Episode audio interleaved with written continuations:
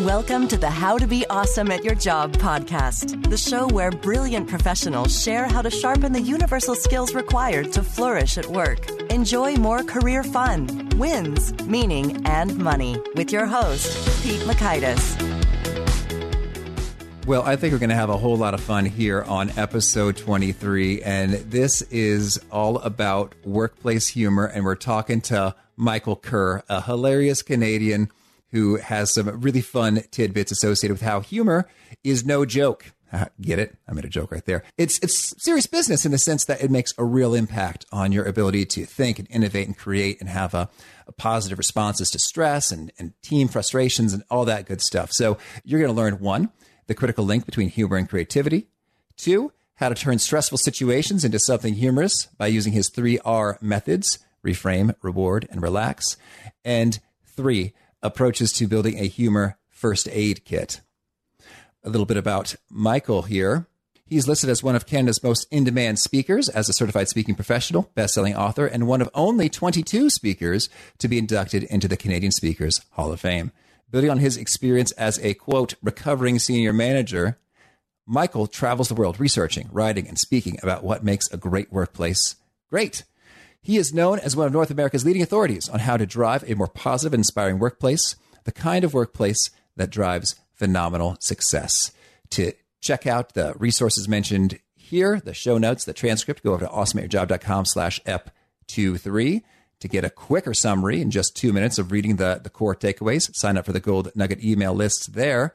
But for now, please listen. Here's Michael. Michael, thanks so much for being here on the How to Be Awesome at Your Job podcast. Well, thank you for having me, Pete. It is awesome to be here. Oh, shucks. Well, it's fun. And, and I know that you're often traveling all around Canada, the U.S., and everywhere with your, your speaking and events and such. But tell me, when you are not in front of large crowds, what do you do for fun and recreation? when I'm when I'm not in front of the masses. I live in one of the most beautiful spots in Canada. In fact, we just got I just saw this yesterday. We we made it to the number one coolest town in Canada. Oh, yeah? I live in a little place called Canmore, Alberta, in the Canadian Rockies, right next to Banff National Park. So right on my doorstep are the Canadian Rockies, and we've got these spectacular hiking trails. So when I'm not speaking, I am typically out on the trails, hiking in the wintertime, cross country skiing, mountain biking, uh, just enjoying the spectacular scenery. And in fact, in, in the next few weeks, we, my wife and I are going to be heading out looking for grizzly bears because this is a prime time to go grizzly bear watching in the Rockies. Oh well, I imagine you, you do that from a safe distance, perhaps with binoculars. We, yes, yes, yes. We, do, we we don't we don't just stroll out looking for good. Yeah, it's all all done from a safe distance in our cars where we feel very safe. Oh man, my only considerations with the grizzly bears come about when you're camping and it, you're tired. Or it's dinner time, and they're like, "Well, you got to get them in the trees. You got to put the food up in the trees so the bears don't come." I'm like, That's "Are there really right. any bears? We're tired." Uh, but we always did it, so we practice bear safety. Excellent. That's a free I'm bonus. glad to hear. we we should just talk about bear safety. I think that would that would just be an awesome, just nonsensical diversion. I think bear safety is critical. so It we is. are going to have a redirection.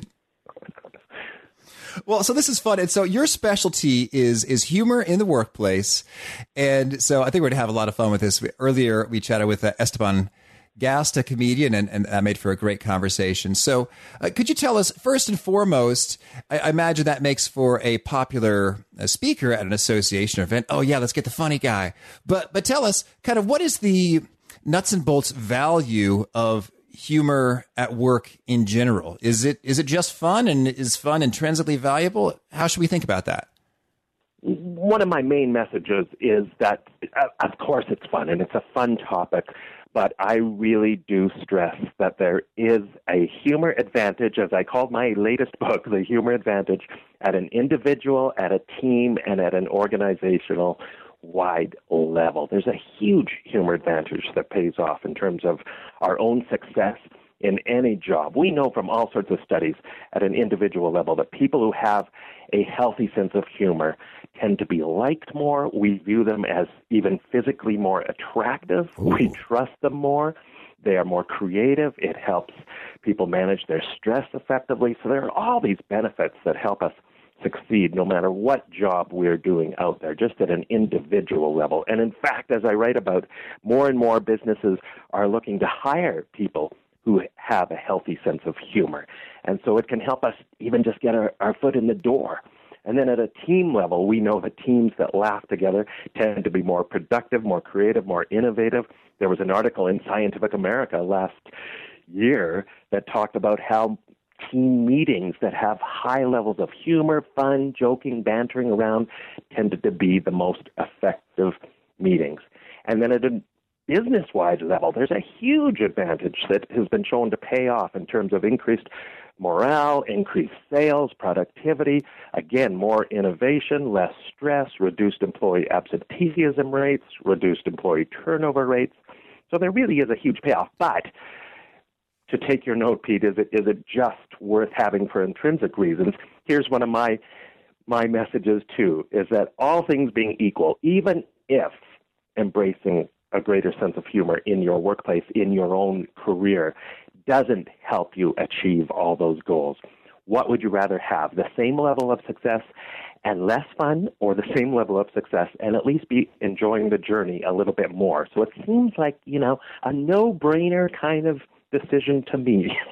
Okay, yeah, I, am on board. I'm sold. And it's funny. I remember, so I worked at uh, Bain and Company consulting for a while, and that was one of the key messages they even put in their recruiting literature was we laugh a lot. And, and I found that to be true. We did laugh a lot. And that's one of the things I loved about collaborating with those colleagues. And so you're telling me that when you take the ins and outs associated with time, quote unquote, wasted, you know, with laughing, joking around, screwing around, uh, versus the, the benefits, the benefits come out way ahead. And even if they didn't, uh, if, if it were even, you'd still be on board.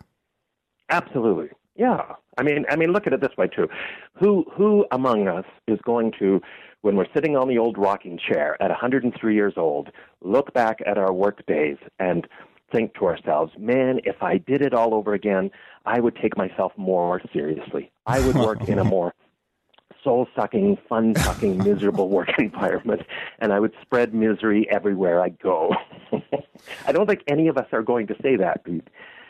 No, I'm on board. I'm on board. And so maybe could you just uh, tease us with a little bit? So if you think about those studies, could you maybe reference perhaps one number from one study that will make the the hard charger achiever listener go, "Oh wow, I'm convinced." Oh, I'm convinced. Let me just give a few numbers around that. For example, a Bell leadership study found that the two top traits employees wanted from their leaders was a strong work ethic and a healthy sense of humor. Hmm. So when we talk about leadership in the workplace and, and recognizing that anybody can be a leader at any level in any organization. It has nothing to do with job title or position or power. It's about your ability to influence the people you work with. Then people want to be led by people who have a healthy sense of humor. Uh, I also quote a study uh, from Hay and Associates that mm-hmm. talks about how more funny might just lead to more money. How they found a direct correlation between people who have a healthy sense of humor and an increased likelihood for those people to either get a bonus or to get promoted in their organizations. All right, that's good. That'll do it. So let's talk about the, the phrase healthy sense of humor, which you've used a few times. So is there, I don't know how you visualize it, maybe a continuum or, or spectrum, but sort of what's too little, what's too much, what's healthy, what's unhealthy? Right, and and that's a huge, huge question. And and my starting point for this always is is to be clear about what we mean when we talk about a sense of humor. Let's start with what I'm not talking about, which is being the office clown, being a stand-up comedian, and telling jokes. Having a healthy sense of humor, in my mind, isn't about telling jokes, and it's certainly not always even about being funny. It's about taking those things we have no control over in our work life less seriously, which is a huge percentage for some people in their jobs. Mm-hmm. And it's about taking ourselves less seriously. It's about laughing at ourselves in order to do our work more effectively. And is it not a truism that the more seriously a person takes themselves, the less seriously everyone else takes that person? which is kind of ironic, mm. right? Because they're taking themselves so darn seriously because they want people to take them seriously, and then nobody takes them seriously because they're so uptight and unwilling to laugh at themselves. So it's about a sense of balance. It's about a sense of perspective and proportion in our lives, and it's about a sense of humanity. And I belong to this uh, association called the International Group for Humor Studies. Mm. And frequently they talk about the importance of not just generating humor, but also the other side of the equation, appreciating humor. So even if you're not what you think of as maybe a naturally humorous person, there is still a very positive benefit of showing that you, you appreciate humor, that you can find the humor out there in your life and in your work life and appreciate it and laugh at the stuff that's going on around you. And so when it comes to the, this notion of healthy humor in the workplace, of course that's what we have to stress, that, that ideally the humor is positive, it's supportive of each other, it's not that put down kind of humor, it's not the humor that a bully might use on us, obviously. It's not racist, sexist kind of humor. It's not the humor we would experience at a nightclub. We have to recognize you're at work. It, we have to be professional, but it's just about being more human and just tapping into those moments of, of levity that happen day in and day out. Mm-hmm. I, I like that. So it's a matter of when something happens. Outside your control and maybe it's not what you wanted. It maybe puts you behind schedule. You find the the laugh the the fun humor inside that. Could you give us just a, a couple examples to make that come to life? Yeah there's there's several ways to do that. And in fact one of one of the very simple kind of formulas that I use is, is to remind people of three simple R's of tapping into their sense of humor.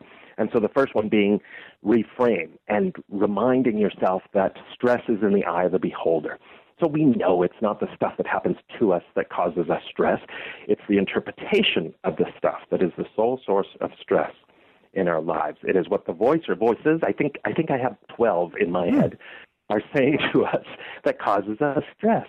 Well, humor is also in the eye of the beholder. Humor is nothing more than how we see the world. It's, it's practicing looking at the world, looking at our experiences, the things that happen to us in a little bit of a different way. So my first R is reframe. Practice playing with that voice in your head to just look at the situation in a different way. Imagine you're the center of a sitcom and, and the people you work with are sitcom characters. Uh, have a funny mantra that you go to, a funny, funny song, something to just help you look at it in a different way. To do the old, you know, this could be worse, and then exaggerate so much how it could be worse that you can't help but laugh because it gives you that healthy perspective. And it takes a little practice to do that, but reframing is incredible incredibly powerful. In fact, a lot of psychologists believe that a healthy sense of humor is perhaps the most powerful stress buster available to us because of its power to reframe situations that happen to us. Okay, that's that's so fun. And so, you know, when you talk about a song or a mantra, you know, it's funny. I guess I never have shared this with anybody before, and so I'll share it with thousands at once. Is that when when something happens to me that I don't like, I think it's stupid, it's bogus, it's broken, it shouldn't be occurring. You know, I guess my song or mantra is almost like a radio jingle where they they say the letters of the show, and, and it sounds right. like WTF. and Chicago, you know, like this is a, program I'm on, and something absurd is happening, and, and I just, and I guess that really does. It, it lightens the mood. It, it changes yeah. things from oh I'm not getting my way and I don't like this to well, okay, uh, now what? Yeah, that's brilliant, right? It's so simple and it sounds silly, but if it works for you, and here's the thing we have to remember when we're managing our own stress at work, ultimately all we can deal with is our own reactions to things, uh, how we see things, how we cope with things ourselves. And so, first and foremost, it's about finding a way to give ourselves a laugh and that humorous perspective when something's driving us nuts. You know, you, you trip and fall at work, you have a choice. You can be embarrassed, you can kick the darn floor, or you can leap up to your feet and you can ask the people who saw you fall to the ground for a standing ovation, right? you can yell out, "Wow, a 9.2 from the Romanian judge! I'm going to the Olympics, baby!" Oh. and just doing something silly like that can give you that perspective. So, two other R's that I mentioned, Pete, to help us out in, in stressful situations. The second R is reward, and that's tying a fun reward to something that bugs you or stresses you out. It's been shown, for example, with search and rescue dogs that are dealing with a huge disaster where all the dogs are doing are finding dead bodies, that the mm. dogs will get so demoralized they'll quit working. So what they figured out to do is they reward the dogs for their stress by burying a live member of the search and rescue team in the avalanche in the rubble. which, which sounds so crazy, right? But it, but it works. The dog keeps finding live people, and they feel good about their job. So call me crazy, but I'm thinking, hey, if it works with dogs, maybe it works with people. Oh wow! I did not. You know, I bet people who aren't paying attention that might just go right past them. oh mercy! Well, and, and, and it does. It it works with people in all sorts of different ways. For for example, here just just some simple examples. I had one client who had their office right next to the train tracks. And every time a train would go by, the building would shake. It was noisy. It was just one of those little pet peeves. Not a huge deal, right?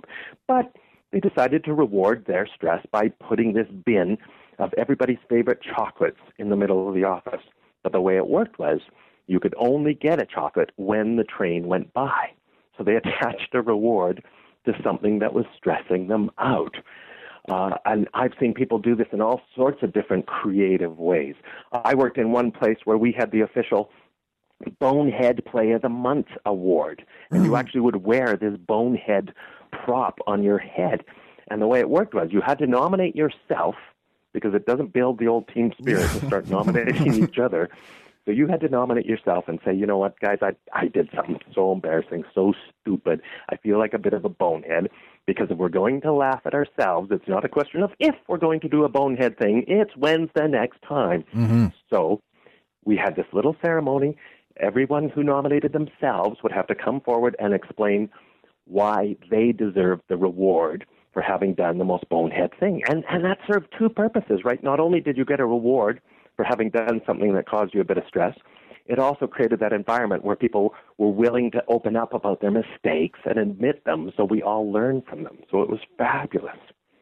Oh, that is good. And then the third R is just remembering the power of humor to help us relax and re energize ourselves. And in fact, humor and laughter is a triple threat. This is why it's so effective, and we shouldn't dismiss it as something trivial. It changes our thinking, when we tap into our sense of humor. So there's a cognitive response. Physically, it changes us when we laugh. And we know from all these fabulous studies that laughter massages our muscles where we pick up a lot of t- tension. It increases the oxygen going to the brain, and oxygen going to the brain at work peak, highly recommended. Mm-hmm. It increases pain killing chemicals, reduces stress inducing chemicals like cortisol. It increases the flow of blood in our body. A Simon Fraser University study found that laughter works faster to relax our bodies than either Valium or vodka. Ooh. And you've got to like this one. One study suggests that 20 or 30 seconds of good, hearty belly laughter is the same physical workout as about two minutes on a rowing machine. So now I just go down to my local gym and laugh at the people working out. oh, that is good. Because it's it's good for us physically, right? And then the third benefit, it's a triple threat. So changes our thinking, helps us relax physically, and it shifts us emotionally. So it really is a powerful tool if we start practicing it in the face of stress. And and again, in terms of relaxing, sometimes it's as simple as doing something like putting on a, a uh, a goofy prop, uh, you know, phone, phoning up your boss when you're feeling overwhelmed and saying, "Hey, yeah, it's me sorry, I'm too busy to talk right now. And then hanging out. I, I did that for years in one place at work, just to give myself a laugh and relax. so there's all sorts of simple ways that uh, people can tap into their sense of humor. Oh, I like that so much, and and that is my own experience as well. Sometimes I'm I'm having the day where everything's kind of funny and like, you know, you laugh it off and it's amusing and and, and you see uh, the humor in things, and other days it, they're not so much the case, Mm-hmm. and it's everything is a travesty uh, when, it, when it pops up and it's it's not according to plan and it's putting me behind schedule and and all this stuff. So I'd love to to hear some thoughts there. You gave a, a few great kind of quick tips with calling your boss and saying I'm too busy to talk right now or or whatnot. What are some other kind of quick ways to uh, this might be asking too much, but I'll, let's see what we can do. Like laughing on on demand. Like I think that I like the XKCD uh, comics. So that's one thing I'll do. It's like it's time for more laughter. I'm going to go here, and and that does it for me. But what are some other kind of ways to get laughing quick? Get laughing quick in a serious emergency. Yes. Well, one thing you can do, which sounds again kind of silly and, and trivial, but I have met people who've done this and teams who've done this, and I've suggested this to clients all over the world, is create a humor first aid kit. If there's a serious emergency, Oh, yeah. you've got this humor first aid kit stockpiled with things that you know is going to work for you at an individual level. At a team level, you can do this where everybody contributes stuff. So it could be funny funny things that you read on your your coffee break or lunch hour that will help give you that distance you need and help you forget about work for a little bit while. It could be some funny props, some funny costume mm. parts, some funny noisemakers, whatever it is. I mean, we used to have these multi function noisemakers that we would use in our meetings for all sorts of different reasons. They had the Twilight Zone doo doo doo doo doo doo noise and all these goofy different noises. And you know, it's simple, but it can help. So create a humor first aid kit is is one simple tip. And that, another thing I encourage people to do if you want to grow your sense of humor, and this has been shown from studies to be one of the most effective way to grow your sense of humor, and that is just simply start a humor file or start a humor book where you collect the unintentionally funny stuff in the world in your workplace. The the stuff, in other words, that's not supposed to be funny until you look at it in a little bit of a different way. For example, those poorly written newspaper headlines like uh, "Kids make nutritious snacks." Oh yes. Or um, signs that say things like "Eat here and get gas" at a gas station and restaurant near where I live. They have that sign. Uh, when I was in in one job as a manager, I I started a humor file and I'd collect the things like the time this woman phoned me up doing a survey from our head office, and she said, "Mr. Kerr, I need to know the number of people in your department broken down by sex." And that's the kind of stuff that would go into my accidentally funny file. And if you do that, it's called selective perception. It's just like when you go to buy a new car and you start seeing that car everywhere. Well, same thing. If you give yourself the goal of finding more funny, more humor in your life, you will start to see it everywhere. As you're scanning newspapers, magazines, as you're listening to people, as you're just looking at stuff in a different way, you'll find it everywhere. Oh, that's so good. And I, I am going to, I'm going to absolutely do that. It's so funny. I've started that a little bit and I used to be very diligent about this. Every time I heard a name that I thought was hilarious, I, I said, wait, wait a minute, wait a minute. I need to add this to my list of funny names. and then I would, I would listen to it. And the, the winner right now belongs to Pina Pungesticles. See, that's brilliant. And, that, and then you're always on the lookout for it, right? I have a friend who, for years, has collected people's names who match their profession. And so, same kind of idea. He's always on the lookout. And sometimes it's pretty, you know, it's it's it's kind of loose. You have to be a little creative, but you go, oh my goodness, that name matches your job perfectly. So he's he's got like I don't know, seven hundred names now. Oh, that's so good. That's so good. And so I'm, it's funny as we're imagining these, you know, approaches and tactics. I think I'm imagining a, a workplace in which, you know, one segment thinks, "Oh, this is fantastic. I love it," and the other half's like, "This is very." Uh, unprofessional or, Unprofessional. waste or, or whatnot. And I, I'm sure you see that a lot as you're doing workshops with, with different kinds of teams and folks. How do you get the slow adopters on board? Well, a few ways, and you're and you're right. That is absolutely the case. Uh, and and you have to first of all try and understand what their reasons are for fearing it. Uh, for some people, it's it's simply the fact that they're they might be introverts and they're worried that what you're talking about is going to be things that are going to put them on the spot or make them feel uncomfortable. And so that's one of the things I stress is look, 30 to 50% of the population are introverts. And so I'm not talking about being like me when I'm on stage, which is this wild and crazy and enthusiastic kind of guy. It's about being yourself first and foremost, being your authentic self. And so you need to do what works for you. And there's all sorts of simple things that introverts can do too to grow their sense of humor and share their sense of humor. And there's no correlation. You can have just as good a sense of humor as an introvert as you would with an extrovert. So it's partly laying those fears to rest. But then, of course, the biggest fear I think is what you said that you know this is this is not professional and you know we're here to work and and so one of the things I stress over and over is the success stories from companies around the world that do this successfully, that show the real financial bottom line results of focusing on your culture. And I stress that if you just do some of this goofy stuff, then you do run the risk of it being window dressing, uh, of people being cynical and rolling their eyes and, and thinking that it's just a band aid solution to yeah. more serious problems. So, one of the things I really, really stress is that a humorous attitude and, and a sense of humor and fun at work is both a driver of a successful culture, but more importantly, I think it reflects a successful culture.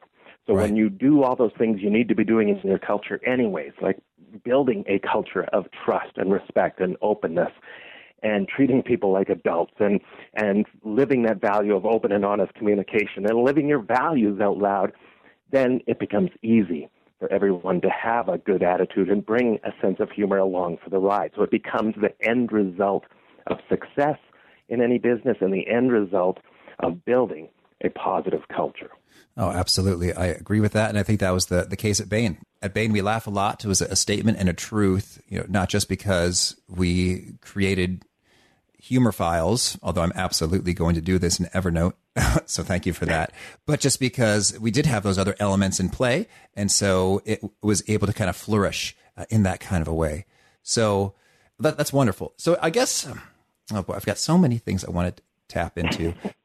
and, and, and Pete, just, just jumping on that point too, you know, we, when I give examples of all these organizations that are doing it, one of the things I stress is that these are still high expectation organizations. Mm-hmm. They still hold employees accountable. We're not talking about creating a fun house here at work and saying, you know, people can just skateboard down the hallways and bring whoopee cushions to the next board meeting.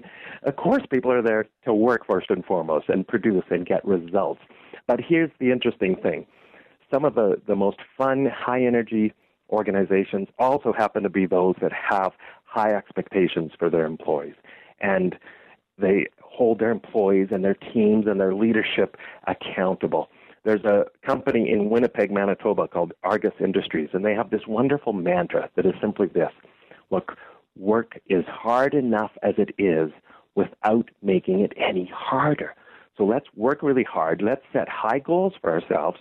But hey, let's have a little bit of fun along the way. And maybe if we do have a little bit of fun along the way, we'll be even more successful at achieving those goals. Absolutely. And, and, so to being more successful to achieving the goals, I'd love to hear your you got a great little tidbit about haha leads to aha, the connection between uh, laughter and creativity. Could you speak a bit about that? There's a huge correlation between humor and creativity. I think they both feed off each other. They're both about looking at the world, but in different ways. So, you know, but looking at our challenges or issues, but sort of uh, off to the side, a little, a little askewed. Uh, and, and there's all sorts of studies that show when groups do nothing more, for example, than watch a comedian on video, and then they sit down to brainstorm.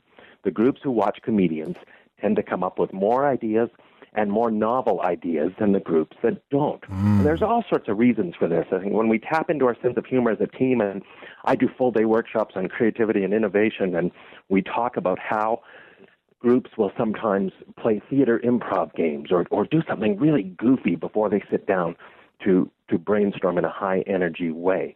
And the benefits of doing that are so numerous. It helps relax everyone. It levels the playing field. It levels the hierarchy so it doesn't feel like you're with your boss and your employees. You're just a bunch of kids playing around. It helps shift you over to the more right side of your brain. It helps you see things in a different way. It opens up communications and it lowers your inhibitions. And exactly. this is a big one, I think. Yes. Lowers your inhibitions so that you are that much more willing, hopefully, to throw out a truly wild, outrageous idea that maybe you would have held back on if you hadn't been put into that positive, playful mind frame. Oh, I like that so much. And and thinking about creativity, thinking back to my experiences facilitating kind of brainstorming sessions, and there was a little bit of a lull. And a previous guest, uh, Esteban Gast, talked about this as well in the creative process. There's there's a bit of a lull, and then folks just like ah, what the heck, you know, it's like they just open up, like oh, they just have less inhibition and just go ahead and and put it out there, and it's great to see. And so I'd also similar to that point, could you speak a bit about your philosophy you speak often about with regard to going the extra inch as opposed to going the extra mile. And, and how's that tie in with this? Right. Yeah. I talk about in two different ways. I talk about if, if we're going to build a great culture at work, then we have to remember that I think that starts by putting service first. You know, building what I call a service first culture is one of our top values, and recognizing that some of our most important customers are right next to us. Mm. They're sitting right there. Our teammates, our boss, our employees, whoever they may be. I mean, one of my definitions of great teamwork is well, it's about remembering your teammates are also your customers, and I need to provide good customer service to the rest of my teammates one of the definitions of leadership is providing good service, I think, to your employees. So it's creating that service mindset internally in your culture to build a, a better culture, but then also, of course, recognizing that everybody ultimately is in the service business. And so we all have customers out there. It's the only reason any of us exist in business. Mm-hmm. And so we have to be focused on providing exceptional service to our customers. And one of the simple ways we do that, one of the things I, I say to my groups is stop providing good customer service. Just mm-hmm. stop it because we all expect good customer service when we go out there in the world. So if all you're doing is providing good customer service, all you're doing is meeting expectations. And that's not going to wow anybody. That's not going to get you at an individual or at a company level known for your service unless you do something that exceeds those expectations of good customer service. And so one of the goals I challenge people with is to just look for opportunities to go the extra inch because it really is the simple little things that will make a difference in someone's life. It's the little things that bug us, right? It's the little things that somebody doesn't do or just forgets to do that will annoy us. And it's the little things, the little moments that will make a difference. And so, again, humor ties into this, and that if we just bring our natural sense of humor along for the ride, that is one of the simplest starting points we can do to provide service that's an extra inch and a little bit different. And there's so many simple ways we can do this. I mean, we all know that when we're interacting with anybody, doesn't matter where we are, the person who has a great sense of humor, we're going to remember that person. We're going to like that person. And and doing just simple little things to stand out. I, I I don't know, about a year and a half ago, I phoned up Shutterfly, the online photo web sharing site, and mm-hmm. I got the usual automated voicemail response. But at the end, and this is what I call a very creative, humorous, go the extra inch thing that they did, at the end of the automated response, my option was this. If you would like to hear these options again, but in pirate, please press 9. and I laughed out loud. I thought, that's awesome. Like, who would not want to hear these in pirates? So I press the button, and, and there's a pirate. Or maybe if you think your package has been lost at high seas, press number two. I mean, that's brilliant. I got off the phone smiling, liking this company even more, telling everybody about it. It's a simple little, you know, go the extra inch little idea. But we've got to encourage those, we've got to reward those. Uh, and we, we've got to challenge people to consistently come up with just little extra inch things that they can do. And again, it starts, I think, by just bringing our sense of humor along for the ride. Oh, that's so good. And as I'm thinking about when you are providing great customer service to your, your fellow teammates, your employees, and going the extra inch, I guess there are a lot of little things that come to mind. Primarily, I think just kind of bringing your brain with you in terms of you you noticed something. You don't just highlight that you notice something, but you also say, "And I'd be happy to do this," you know, in response to it, and just kind of being right. proactive about those sorts of things. What are some other kind of quick wins or simple opportunities that come up all the time for folks to go the extra inch with their teammates? Well, I think one of the things, and, and you sort of uh, touched on that there, but one of the big things for me is just anticipating somebody's needs. And I think we, we, if we just give a little bit of thought, whether we're sending an email to someone or leaving a voicemail message, just anticipating, okay, what, what questions might they have? What's going to make this that much easier for them? What extra thing might they need uh, that's going to help them out? You know, I, was I was I was reminded a couple years ago when I, I got my first Siri on my iPhone. Uh, I was at an airport and I was reminded of how cool it is to anticipate people's needs. When I was sitting at the airport lounge and a little bit bored, so I whipped out Siri. She, she was still new to me at that time, and I asked Siri, "How much wood could a woodchuck chuck if a woodchuck could chuck wood?" And she said, "Well, it depends whether it's an American groundhog or a European groundhog." Mm-hmm. And, and then she went on with like 15 different answers for this, and I thought, what a cool example of a company anticipating future needs. they actually, years ago, anticipated that some goofball like me and many other people are going to ask these stupid inane questions. And so that's the kind of mindset we have to bring. If we really want to be known in our jobs, in any workplace, as a team player, as somebody who is invested in our company, as somebody who is there, and we know the old saying, right? There's a difference between showing up at work and showing up to work. And I think one of the simplest things we can do is just start anticipating people's needs more and more and just trying to think one step ahead of them. That's another thing that I think we need to we need to do that's, that's very simple if we just start putting it into practice.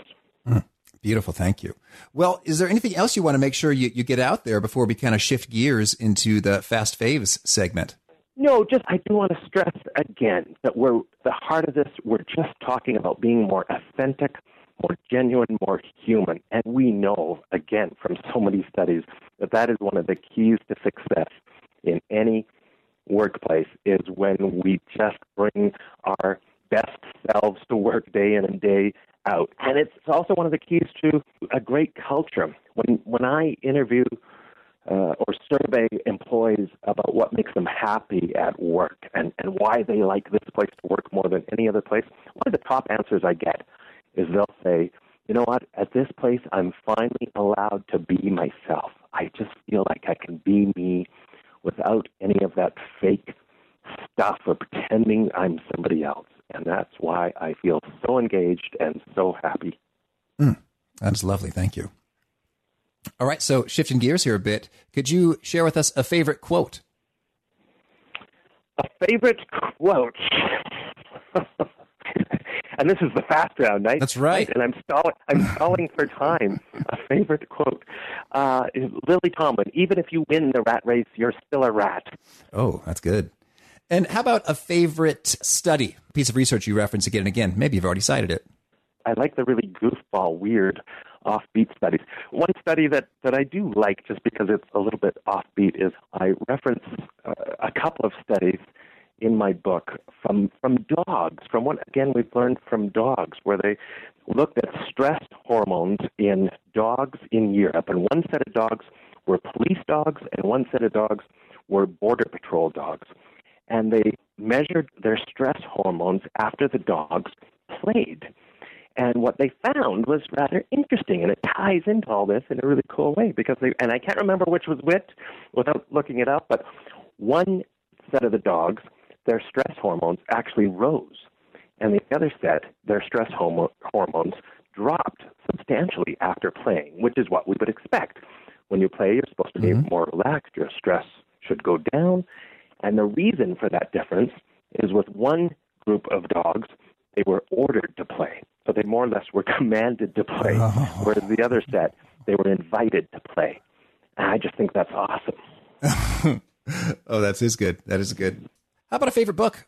Okay, one of my favorite novels that I just read recently is called 15 Dogs. It's this weird, quirky book, very bizarre, but very quirky. It won the Giller Prize here in Canada, and it's about these two Roman dogs who make a, Roman gods who make a bet with each other, and they end up giving 15 dogs human intelligence, and then watch the story unfold.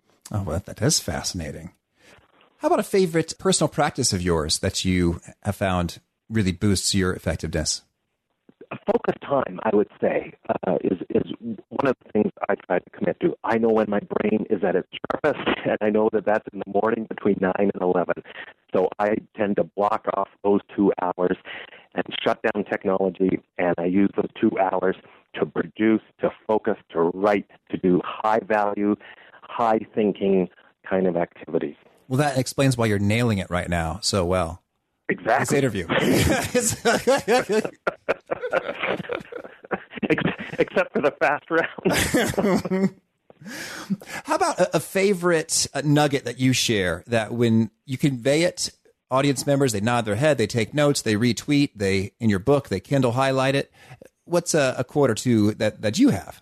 One is I more and more I talk about I talk about meetings and the importance of meetings. And this tends to get retweeted and shared a lot because I think meetings are a sore spot, sore spot for a lot of people mm-hmm. at work. So one of the things I say is if people are dreading going to meetings in your workplace, you're doing them wrong. All right. meetings meetings should both help create the kind of culture that you want to build in your organization and they should also reflect your culture. Mm, lovely.